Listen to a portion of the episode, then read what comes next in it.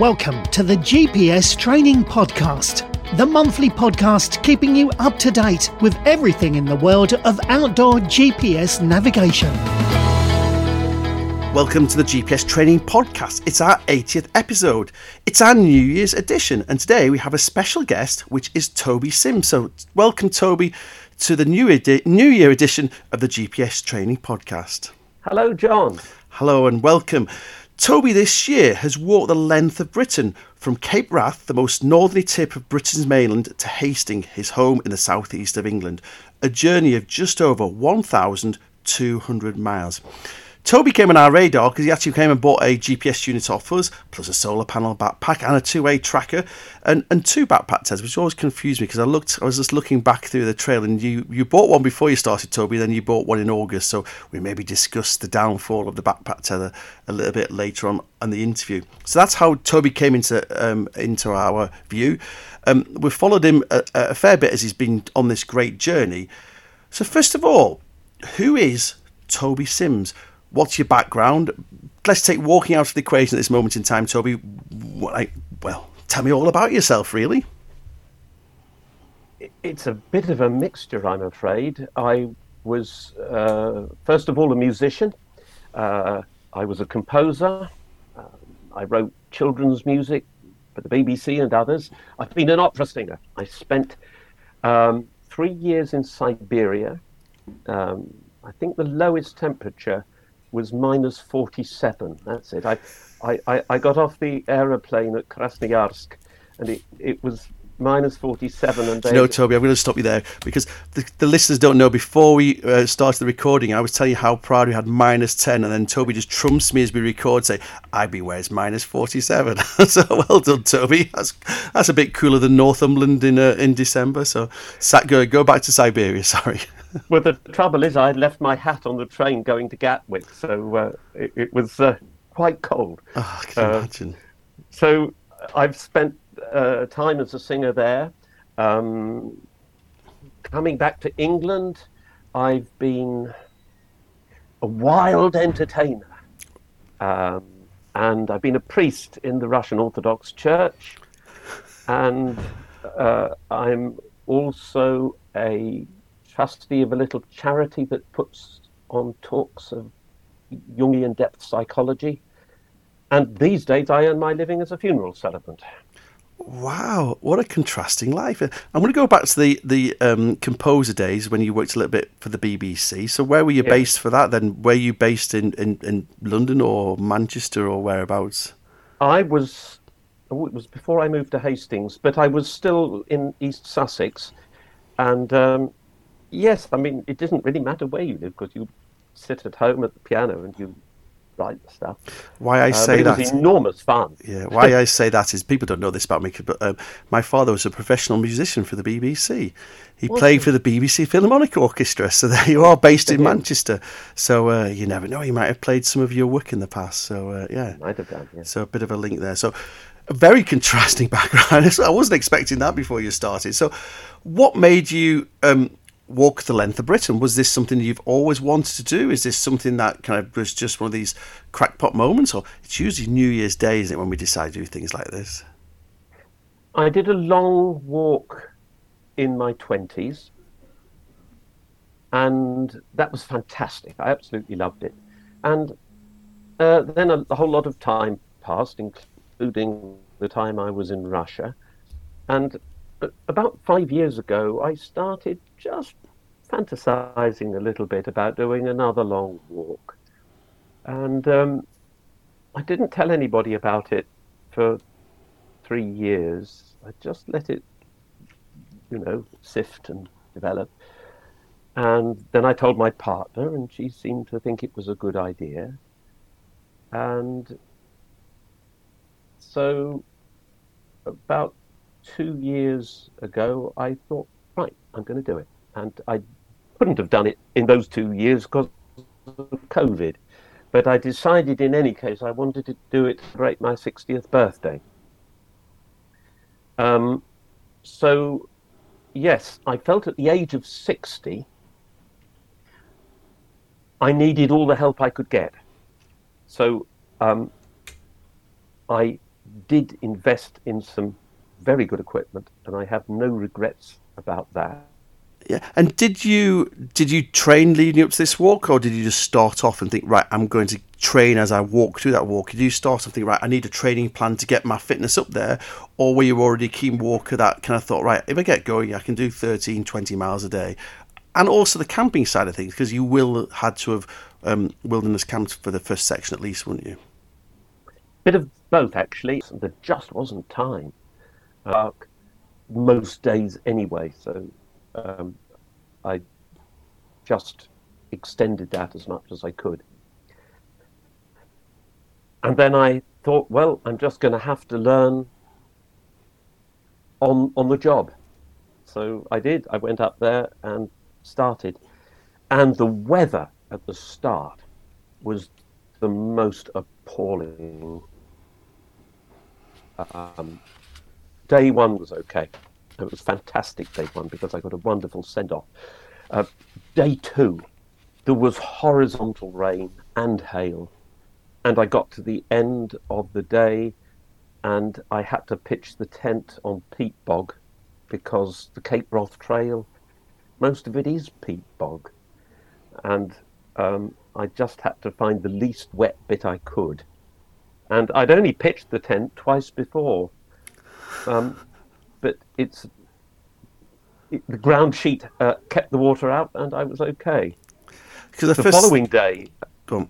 Yeah, go on, John. I was going to say the first section you did really was Cape Wrath to Ullapool, um, which is along the Cape Wrath Trail, isn't it? Oh, I suppose it, the Cape Wrath Trail comes all the way down to Fort William, doesn't it? Am I right by that? Yes. yes. So you did 91 yes. miles to Ullapool, and then another 147 miles on. To, is it 147 to Fort William, or is that another uh, I'd have to consult my um, uh, records to see exactly how far I ended up doing on each section. It, it wasn't exactly how I had planned it, um, but it was the eventual total was pretty much the same. Because that so, first yeah, day, that first day really, that first way down to uh, Ullapool, you're going to see absolutely nothing. Are you got um, no pubs? Um, oh, I think you passed two pubs. I think if I remember well from what I've read in my research.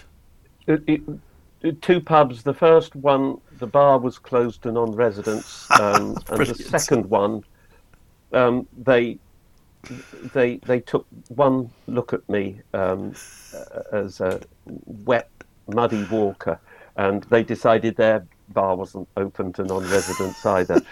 so it, the the experience of pubs in the first bit wasn't great. Um, but I did have a bottle of whiskey with me, which made up for it. Because I did notice on your website you did have route space, so you were blogging in the pubs as you walked. And I noticed yes. you, you, in your planning, when I, I, was reading some of your planning notes, so you kind of like say Ullapool, 91 miles, two pubs, no shops, ETA. Uh, I know it was really 30th of May, you actually started on the 31st of May, you started a bit later than what you wanted to. But you'd actually plotted how many pubs you'd walk past. So it must be quite um, depressing when you come across them and they close the doors to some some uh, uh, some dirty, smelly ramble like Frankly, should know better. It was awful. It was absolutely awful. But um, the the pubs got better, um, and uh, yeah. Sorry, I, I've sort of lost lost the track of where I was. No, you're saying that you say you're saying the you're saying the uh, the first section was very remote. You hadn't put your camp. It was very boggy. Um, you didn't really you, you you didn't really see anybody, and that real sense of isolation. I think for that that, that first section, certainly it's at least to Ullapool, isn't it? Yeah. Uh, uh, well, to be honest, all, all the way to Glenfinnan, at least, very close to Fort William, it was empty. Did you empty. question at this point why you were doing it, or is this just is this what you were mentally expecting? Because I'm I'm always amazed by the mentally how you go from all this busyness of getting ready for a trip to suddenly I'm on my own, I'm doing it, and actually, wow, is it is it a buzz or is it what am I doing? Neither. It was it was about doing it, and the meaning of the walk gradually revealed itself, and it was very much a spiritual journey as well as a physical journey. Um, I think I'll return to that a little way further down the trail. So when you when you're going on about the, the, the journey, did you think of it as a complete journey, or did you mentally break it down into your your sections as well? Do you know, like the first section to Fort William? Because mentally, we thought I've, I've got to go out and walk 1,200 miles. It's quite a, a well, it's quite a hard thing to even just consider, isn't it? Or did you go out and think, right, I've got 91 miles from my first section to Ullapool, or you just do it without thinking, or I, I just overthink everything? Maybe I don't know. I just was doing it day to day. I didn't really believe I was going to finish it until about halfway. Um, it, it, the, the first couple of weeks really tested me. Um, day three, it was, I think it's the only actual peak on the Cape Wrath Trail is Ben Brevi up at the top. And this was day three, and I, I was not walked in at this stage, and I had a ridiculously heavy pack because I had to carry a whole week's supply of food because I knew I wasn't going to pass a shop until I got to Ullapool. So um, I was absolutely exhausted, and I had got to the top of this mountain, and it was just awe-inspiring. And I thought, I'll pitch my tent as soon as I get down into the lee of the mountain, because it was quite windy and I did, didn't want to pitch up on the top. So I came down a bit, found a place, and then the heavens opened. It absolutely poured with rain. And I got the tent up and absolutely miles from anywhere on the top of the mountain. And I just stood there, gaping at the tent, wondering whether on earth it was going to stay up for the night. And then I realized I, I could feel the water sort of bouncing up. You, you, know, when rain is really hard and it, it sort of bounces up and it was going into my arms and into my. And I realized it, it just had to stay up because I couldn't risk standing out there and looking at it and wondering what else I could do any longer. So I got in, leapt into my sleeping bag, having removed my wet things, put on all the dry clothing I could find, um, and just prioritized warmth over nourishment. And uh, I think I had a handful of nuts and a sip of whiskey and just curled up. And the tent did hold up. And had it not done so, that would probably have been the end of the walk. But um, it did. Was that the first time you kind of made you realize how strong you were, how quickly you recovered from those situations because you again you would have crawled into the tent going oh, this is awful and then you fed yourself have a quick drink and you wake up in the morning and you kind of go i'm back again and actually i'm ready to go and i feel 90% where i went to bed feeling 60% it was very much just about putting one foot in front of the other and i never had that sense of yeah, I'm going to do this. It, was just about getting through that day. And by say, if I say getting through the day, I don't mean that it, it, it wasn't enjoyable.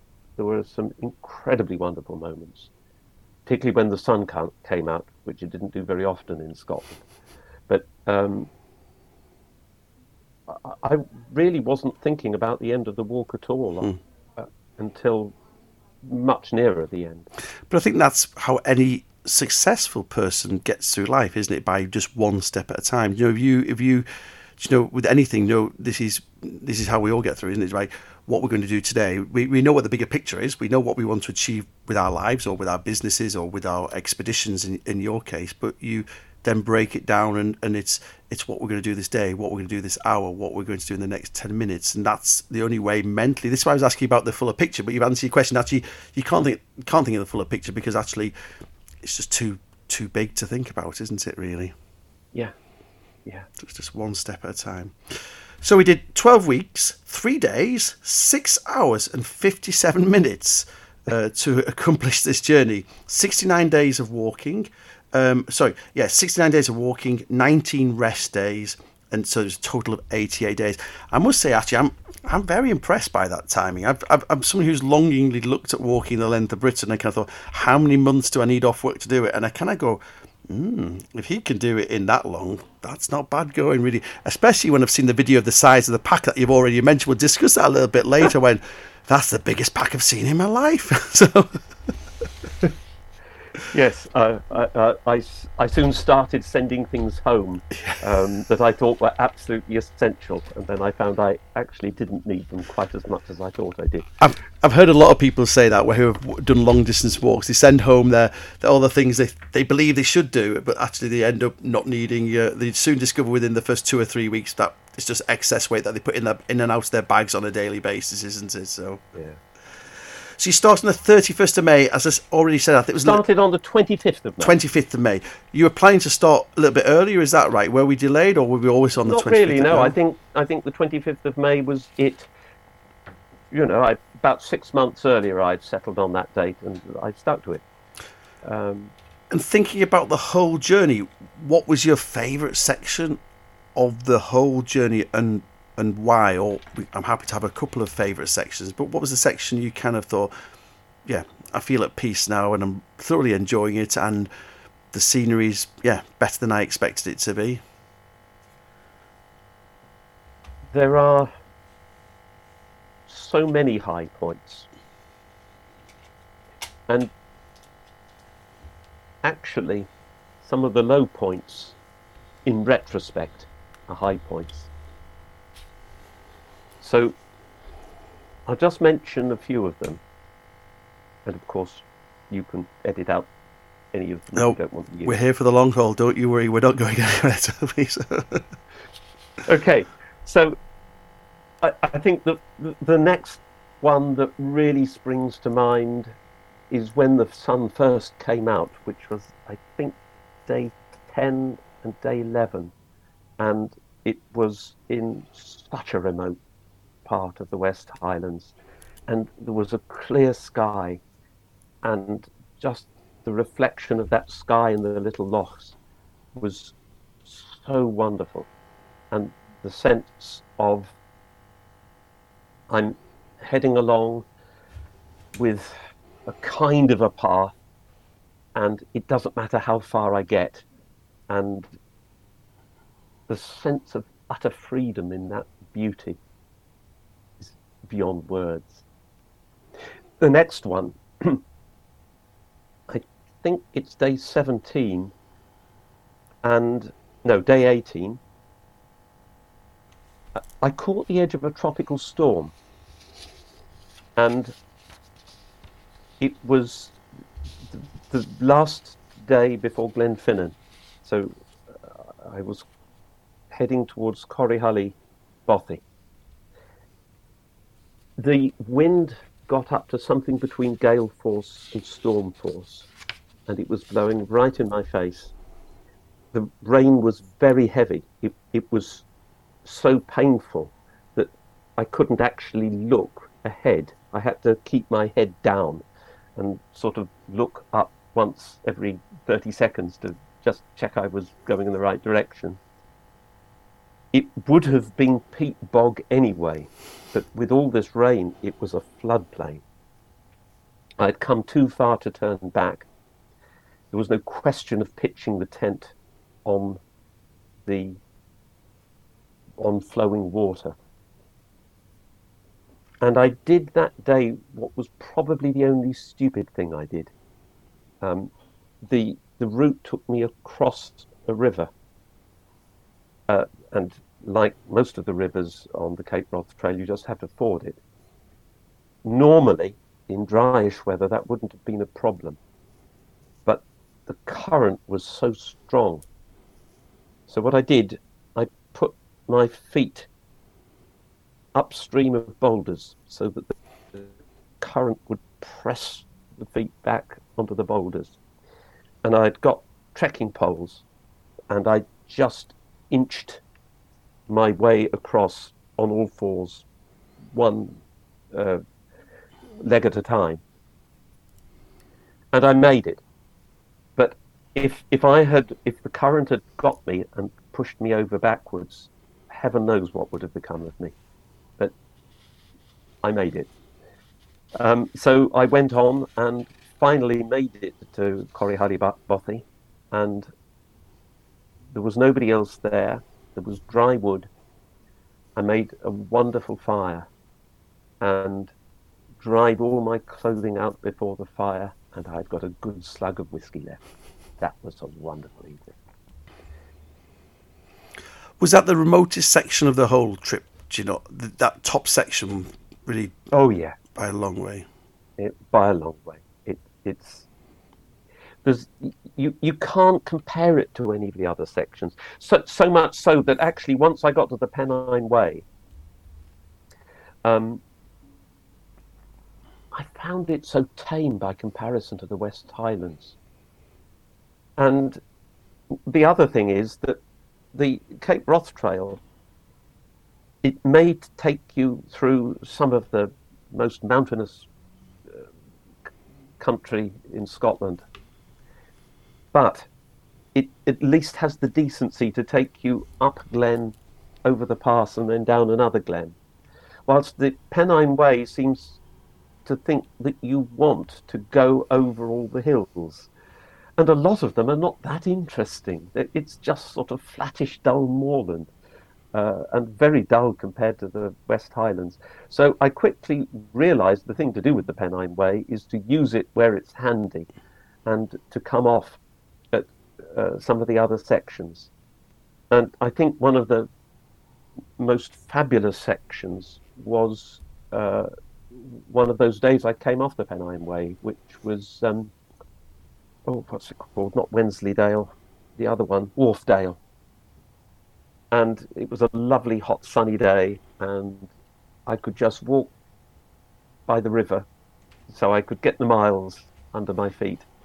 And I was looking up at the beautiful countryside that I would otherwise have been walking up and down over. And I was perfectly happy. I, I think that was lovely. So going back to Scotland, then what? I'm assuming it's going to be Scotland the most remote days. What was the longest time you didn't see a person for, and what was the longest time you didn't see a shop or civilization or a pub or something along those lines? So how long? There, how long did you have isolation without seeing a person, or did you come across the the odd hill shepherd or um, anybody else doing the trail? Uh, yes, I it, I don't think there was a single day when I didn't see a person. That's brilliant there were a few days I only saw about six people. I think it was because most people do the Cape Wrath Trail in the other direction. right. So you're walking against the traffic then? Exactly. So if I had been going north, I would have passed far fewer. But so anyway, that was about it. Six people a day. And where are you speaking to these people? Are you a sociable person, or do you just get your head down and carry on? Oh, I loved speaking to them when they uh, were happy to uh, share their experiences. Um, and I met a lot of people, particularly further south, um, who were doing Land's End to John O'Groats. Um, and there was one day I actually met three different people who were doing Land's End to John O'Groats, and those were the only only the ones I spoke to. Wow! So there were probably others. Uh, and that was in Scotland. So I imagine there must be sort of round about April. I think there must be at least half a dozen people set off from mm-hmm. Land's End every day. That's amazing. And what was the longest uh, period of days that you never had a shop or a pub or en route then? Or I know oh, you well, said that would yeah that would have been the first from the first week to Ullapool was um, the no shops and the only pubs I passed uh, wouldn't let me in so that was uh, that was the longest with, without civilization. I think there was there were two days when I didn't pass a road um, or a motorized vehicle. I, I, I, think one of those days there were only two buildings that I saw. So that was as remote as it got. Um, but as I got further south, there were still some wonderful experiences. Um, I walked along the canals from Burton on Trent to Stratford on Avon, and I loved doing um, walking along the canals because it, it, was a complete change of scenery, and I love getting that variety. Similarly, I went right into the heart of Glasgow. Um, oh gosh, that was one of the gems of the walk. Um, I, I don't know whether anybody else has come across this. Uh, I don't think many of the long distance walkers go through Glasgow, but there's a, a little trail called uh, the Kelvin Walkway, and it brings you into Glasgow from the north. And you're, there's a little strip of wild land either side of the River Kelvin. And so you can walk right into the heart of Glasgow, and there are streets and cars and buildings up above your head, but you don't know they're there. That's absolutely wonderful. Brilliant. Um, we talked a little bit about the your, your, famous rucksack. I saw you start off with this this massive rucksack on your back. What weight was that rucksack at the start of your? Did you actually weigh it before you started? You know, I, I never weighed it. uh, it was well over twenty kilograms when I started. Um, oh wow! And I think I got it down to about ten kilograms. As that's my next question. You got it. You halved the weight. So, what things? If somebody's thinking of doing something similar in the future, what things did you take with you that you would not take again if you did the same trip? Cooking pot. Okay. I would take less clothing. But on the other hand, you do have to have spare clothing, so you can't economize too much on that. I took too much food. I overestimated how much I was going to eat. Mm-hmm. So it's a common thing. I hear this a lot, and something I've experienced as well. You, when you're doing something and you think I'm not going to see anybody, you see anything, you do carry so much food, and then you get to the end and you kind of take out everything that you've carried for, in, in my case, the last hundred miles or something, and and uh, so you, you, do you do worry about it, and, and as you say, you, you you actually don't don't need to eat an awful lot in a day, do you? Really? I found I completely lost my appetite at the start of the walk, and uh, later on, I had to uh, just eat things like eggs and bacon, even if I wasn't particularly hungry, because um, just to make sure I had the calories and particularly the protein. Did you add anything to your bag as the journey went on? Was anything you you wish you had started with uh, that you ended up uh, finishing with at the end? Yes, and this was the thing that surprised me. I used maps, paper maps, all the way down the trail. And I thought I was going to manage with the very nice GPS unit that I bought from you. And had I been able to stick completely to my planned route, that would have been fine. But there were an awful lot of times I wanted to come off the route. And when I did, um, I found having maps invaluable, and particularly for trying to plan ahead where I was going to spend the night, because I was wild camping most of the way. Um, that was inevitable in Scotland, but I carried on in England as well. So, um, and with a walk of that length, you can't really plan it out in days because something happens. I found walking through peat bogs, I was going at one mile an hour, which I found very demoralizing because I'd expected to, you know, average three miles an hour. And it hadn't occurred to me how much uh, peat bog was going to slow me down. So it was really impossible to determine more than that coming day where I was going to spend the night. And that's where maps came in very handy because I could see how far I had to get. And were you buying and discarding these maps? Or were you buying a paper map and then using it and then discarding it and moving on to the next one? Because you surely can't carry maps for the whole of the country. Oh no, I posted them home. I've, I've, I've got them all, except one that is integrated. But uh, I totally understand you're saying is actually you can get a map out and go right tonight. I'm going to try and get to here. This looks like an area that has got water nearby, etc., etc. Exactly. Um, so yeah. that you that bigger route planning, which myself and I would have thought like with what we said about the GPS unit is, you know, you would have planned it all and, and known it. But as you say, you you you change your route um, as you walked according to the weather, the train, and I suppose how you were feeling as well. And I think that's one thing I would advise anybody doing this sort of walk. Um, I had, the, uh, it's the Garmin 66, 66 SR, yes which is a fabulous unit and it's lovely and compact and sits very comfortably on the rucksack strap. But I can only see about a mile ahead. Mm-hmm. I think were I doing this again, I would get the bigger one, which I think is called the Montana. That's correct, yes. Um, which has got a much bigger screen and it's a touch screen, which would have enabled me to see ahead without having to buy paper maps.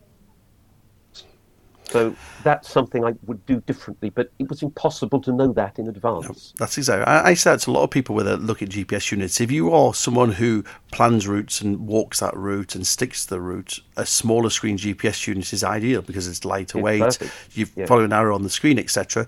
But if you are someone that needs to plan on the hoof, as I would say, so actually I get to a location and now want to reroute, a Montana gives you I can look forward three or four, five kilometers where actually on a 66 SR you're only looking forward you know a couple of kilometers really for the size of the screen and then you can't see what's around you you know it's great if you stick to your route but if you want to see what's in the valley bottom over there whether you need to cross the river you don't see that information so I totally understand where that paper map then came in and complemented your navigation experience really so you planned all the GPX files before you went, didn't you? So you you download all the GPX files, you join them all together.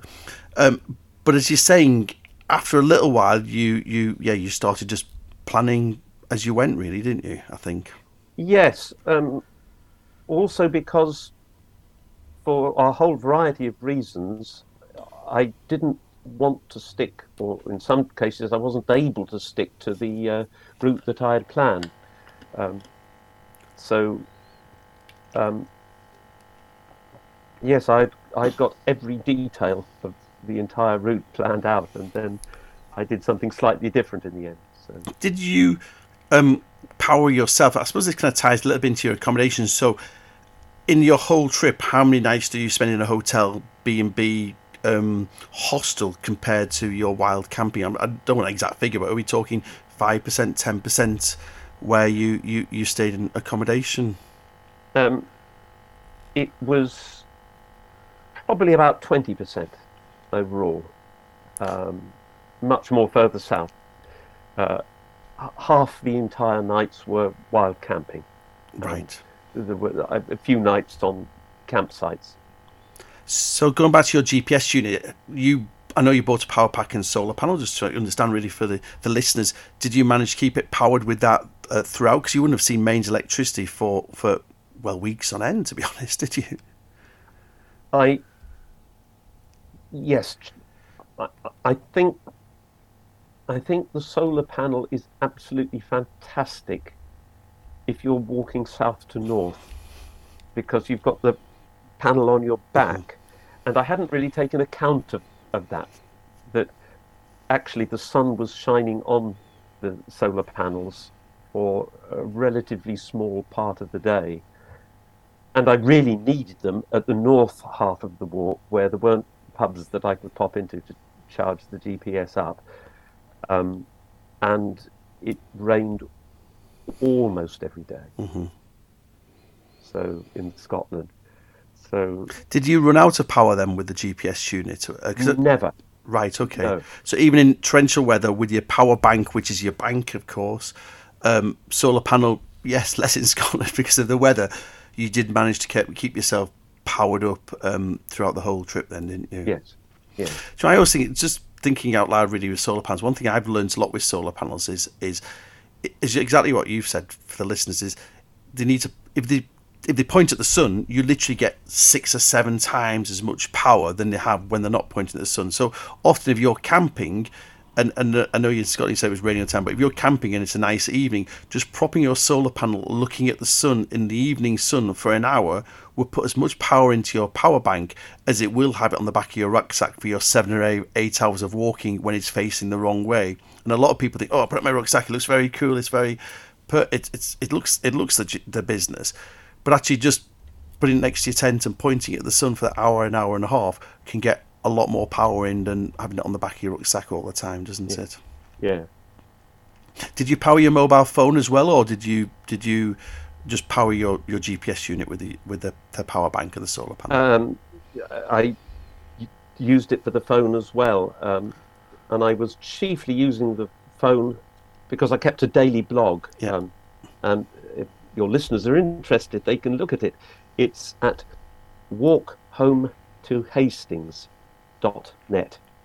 I was wondering how you did your blog actually because I saw you blogged every day, and and I thought how how are you writing that? So you did it on your on your mobile phone. I did um, it on my mobile. I didn't usually put a, the post up on the day because there just wasn't time in the day.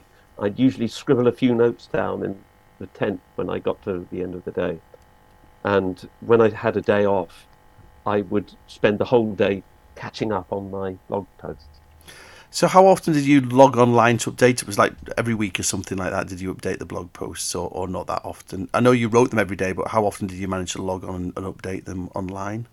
Oh, it varied. Yes, anything from a week. Uh, sometimes I did it every day, um, but I, I needed to have quite a short walking day to have time to write about it as well and upload it. Did you find that uh, therapeutic uh, to be to write that down at the end of each day, just to kind of yeah draw a line under it and move on to the next day? It was incredibly important to me to include other people in the walk. I felt that they were with me, and I was walking with all my, my partner and my friends, and um, many of them uh, put comments on the blog, and that was that sense of support was of immense, immense um, help to me, and I think many of my friends took huge pleasure in sharing the walk with me. I just read through it a little bit before the interview. It is it is amazing, really, to follow you because again, we all know certain areas of it. So, you know, you, you naturally go through the areas you've walked and, and see your experiences of that. You know, um, you know, kind of West Scottish borders, Northumberland, as you know, down the Pennines are areas I've walked. To see you walking some of the long distance trails I've, I've walked extensively, you do. Uh, yeah, it's it's fascinating to see your your outlook on that actually, and and actually, you're quite thoughtful in the way you think back. So actually, when you walk through Northumberland, which is our uh, our uh, backyard as such, you know, you, you, you rightly could compare it to what you had walked before, and and and uh, the the rolling hills of the the Cheviot Hills you, you discussed and those kind of thing before you went on onto the Pennines. So it's actually quite fascinating to to read some of that we we know reasonably well, but actually to see it Yeah. from an outsider's eyes who have come from and covering far more different landscapes than well I'll ever cover in my lifetime during walking in the UK anyway. Yeah. Um, sorry, what was the question? Well, I suppose there wasn't really a question, was there? Really, it's just it's. it's I suppose you you could reflect on where you'd been. You could compare it to where you you, had been. You did, I suppose you didn't know what was ahead of yourselves. But actually, it's quite a reflective way to, to, to, to go through that journey, isn't it? Really, and cascade that onto onto other people. Um, so yeah, it's not really a question. I suppose it's, it's a statement of, of, of, of what you what you could uh, eventually um, yeah all put down on that blog.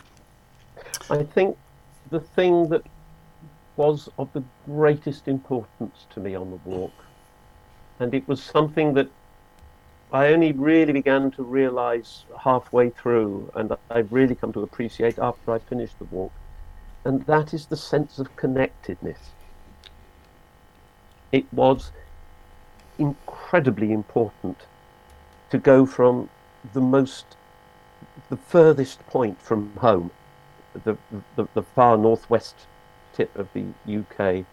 Um, and Hastings is as near as damn it to the southeast tip. Um, so I wanted to walk home. I wanted to connect the wilderness to home. That was incredibly important. And in a, as a kind of parallel to that, there was an inner connectedness.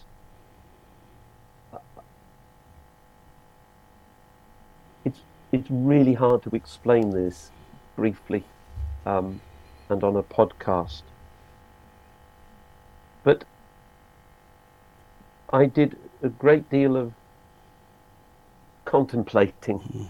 life, walking along, and I found I could connect back to my childhood in a way that I had never done before.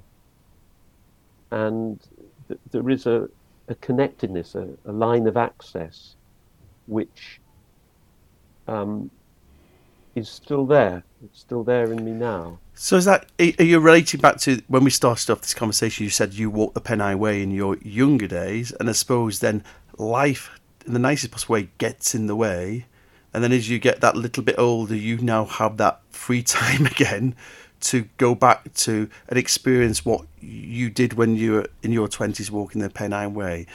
Is that uh, in my 20s, it wasn't the Pennine Way. It was, I, I walked from home, which was fairly close to where I am now, um, to Holyhead, right. northwest yeah. tip of Wales. Um, so how long did that take you, just out of interest, when you were in your that 20s? Was, that was a month, I think. Right. Um, why, why, why did you do that in your 20s when the rest of the world was partying and drinking drink and learning about women? Um, well, I was doing those things as well. Um, Hence the beer blog. and, and, I'm still drinking uh, beer, and I'm still learning about, about women. Um, but uh, it, I, well, I've just loved walking.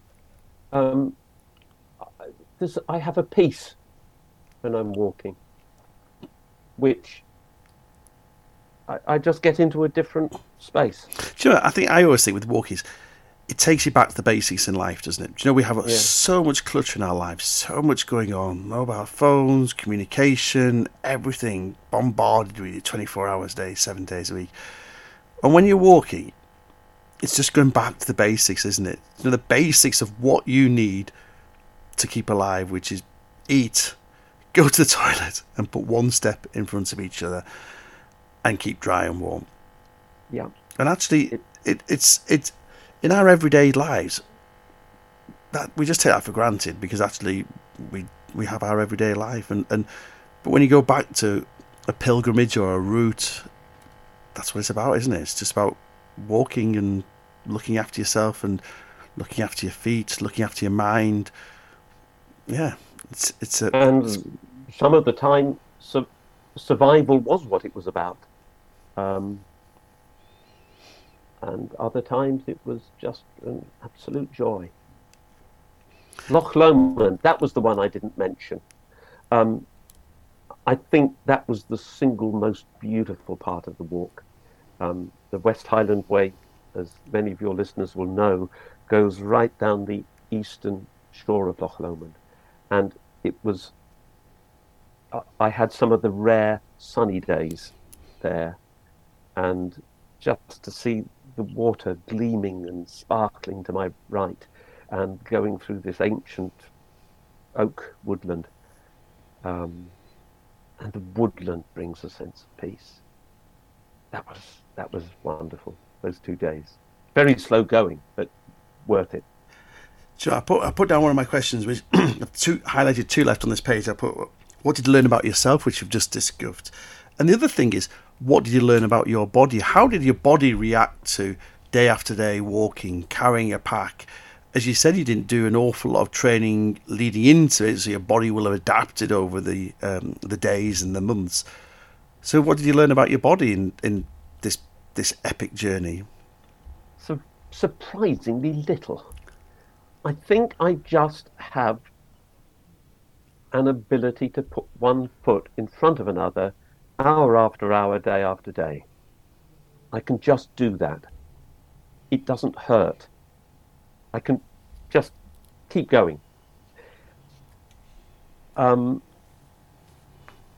I don't think I was particularly fitter at the end of the walk than at the start of the walk. Uh, I, I was in better shape for walking, but I mean, that's fairly obvious, but I was a little bit thinner. Um, no, it was it, it was it, it just worked. So no, I didn't really learn much No, about my body. that's that's amazing, really. No It blisters, no no blisters, no no rubbing of the shoes, no. Um, oh, that was uh, there was yeah just just uh, it was when my um, feet got wet and the socks started to rub, and that was the only discomfort I had for my feet the whole way. Um, so that was a bit miserable. Um, and I got twinges in my arm every single day. I think it was a trapped nerve or something like that. But they seem pretty trivial in mm-hmm. retrospect. Mm-hmm.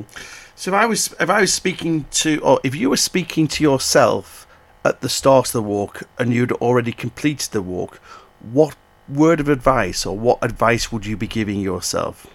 Hope that makes sense. So you're at the end of the walk, you've completed it, you've learned everything of it, and you went back and spoke to yourself at the start. What bit of advice would you have given yourself? E.g., if somebody else was thinking about doing this, what word of advice would you give them?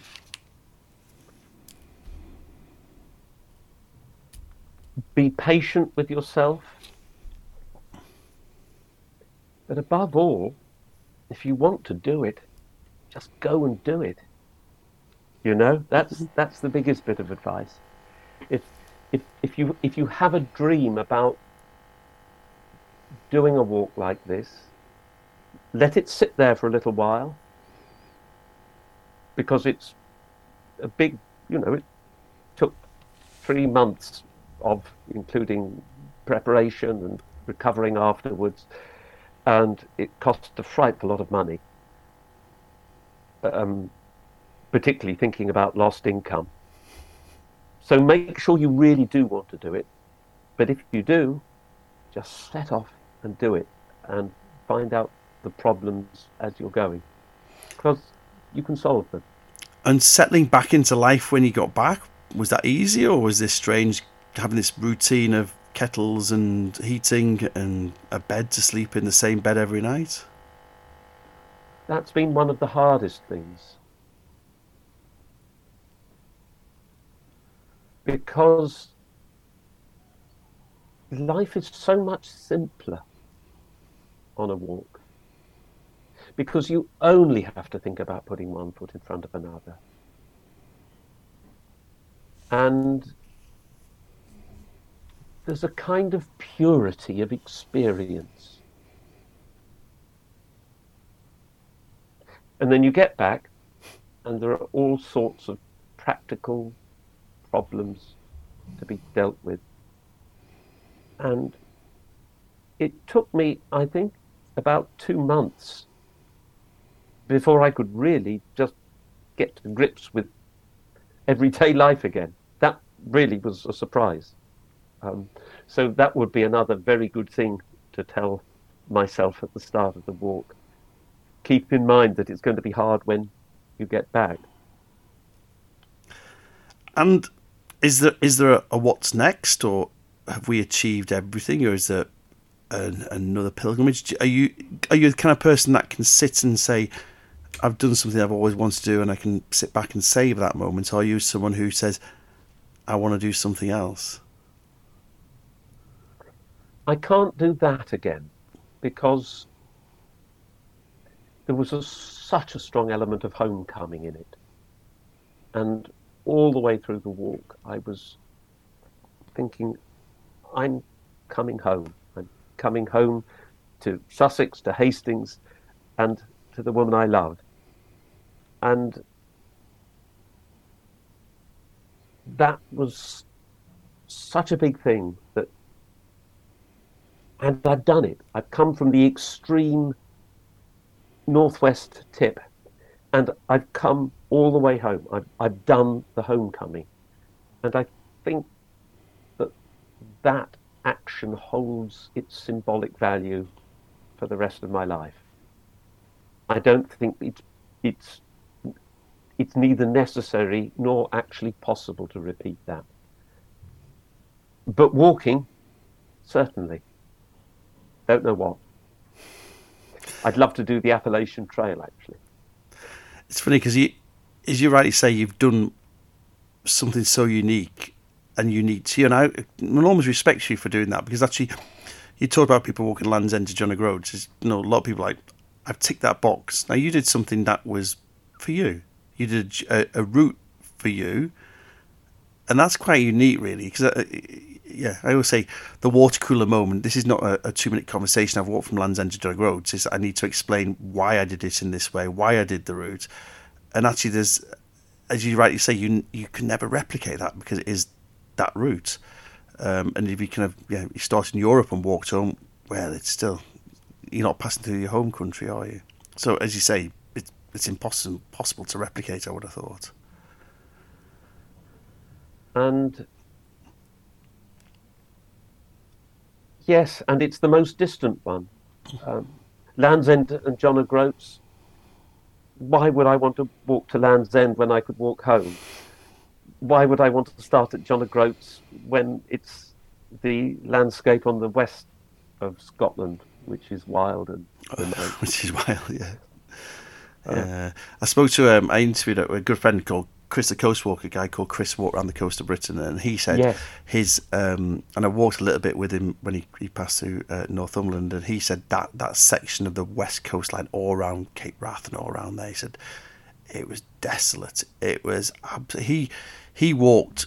I can't remember exact um, the exact things. But he walked weeks and weeks without seeing a soul. He did around there and uh, he's just he just said it was like nothing could have prepared him for, for the isolation. But when he came down the um, the the um, the east coast, it was kind of he soon rolled into a bit of civilization. You know, yeah. uh, that that sense of isolation up there, he said, was just amazing. You know, he had, he, he literally walked for days and days and days with like or maybe up to a week without a mobile phone signal. His wife was starting to worry and things because he just could never anticipate it. Uh, yeah, it's a, it's a special part of the country, isn't it? That that, that top yeah. corner.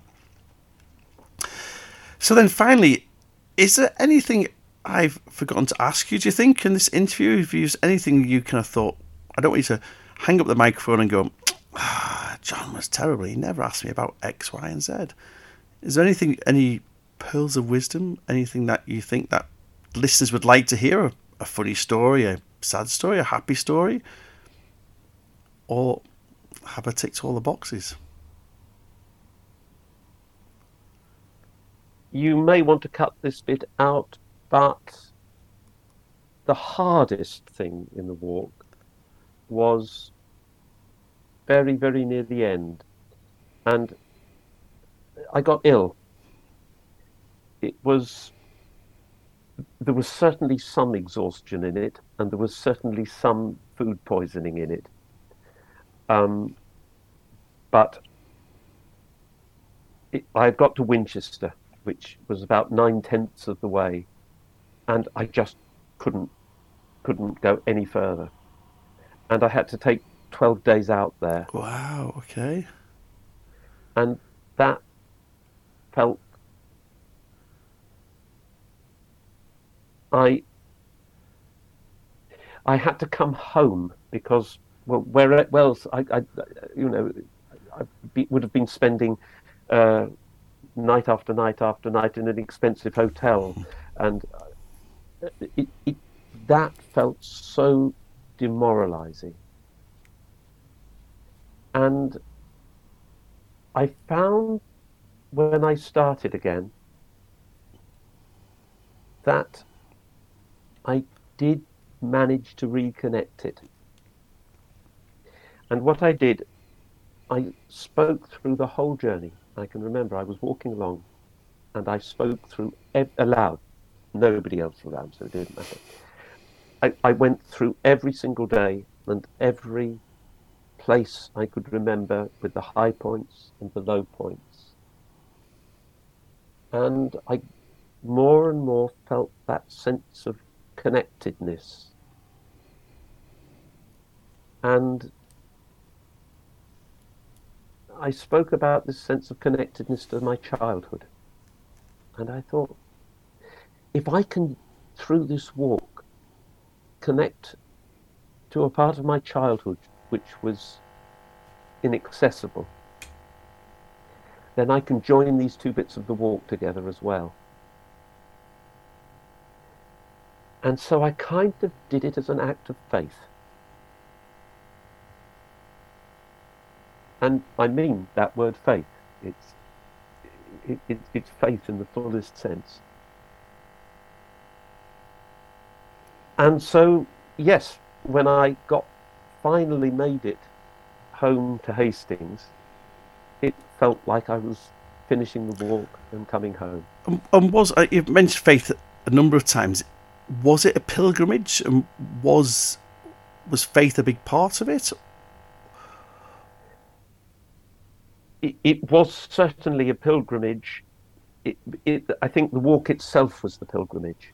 It, it wasn't where I was walking to that made it the pilgrimage. It, it, the walk was the act of pilgrimage.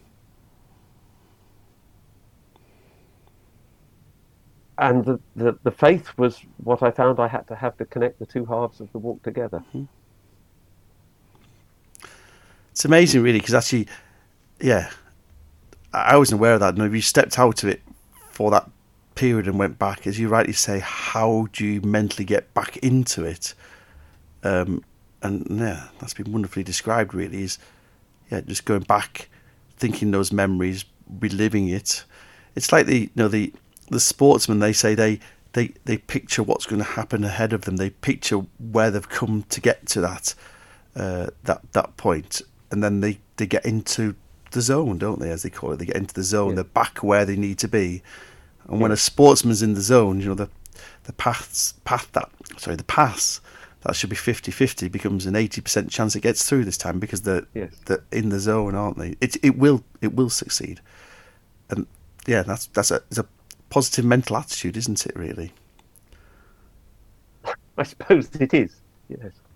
So there, um, that seems to be a good point to finish on. Um, You've already mentioned your website, Toby. I'll mention it again. So if people want to find out more about Toby, you can find out more on his website, which is walkhometohastings.net. Um, he's, he's, uh, Toby's already mentioned this, but the, the blog is fantastic. You know, um, it's, it's absolutely stunning. There's a picture every day, which I am like, it breaks it up and it, it, it captures that moment.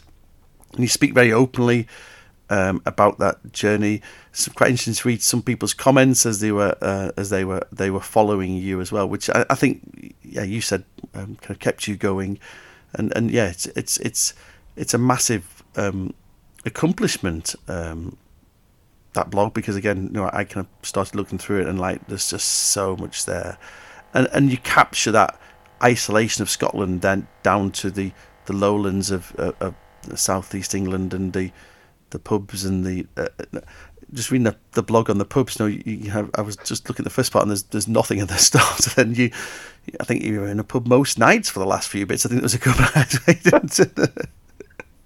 so, but that that that captures that moment, doesn't it? It captures that that journey of of of you know moving to yeah moving into civilization and and and, and seeing those people and you must have been well received when you walked into a pub and told somebody where you what your journey was. They must be like, "Wow!" I hope plenty of them bought a drink for you.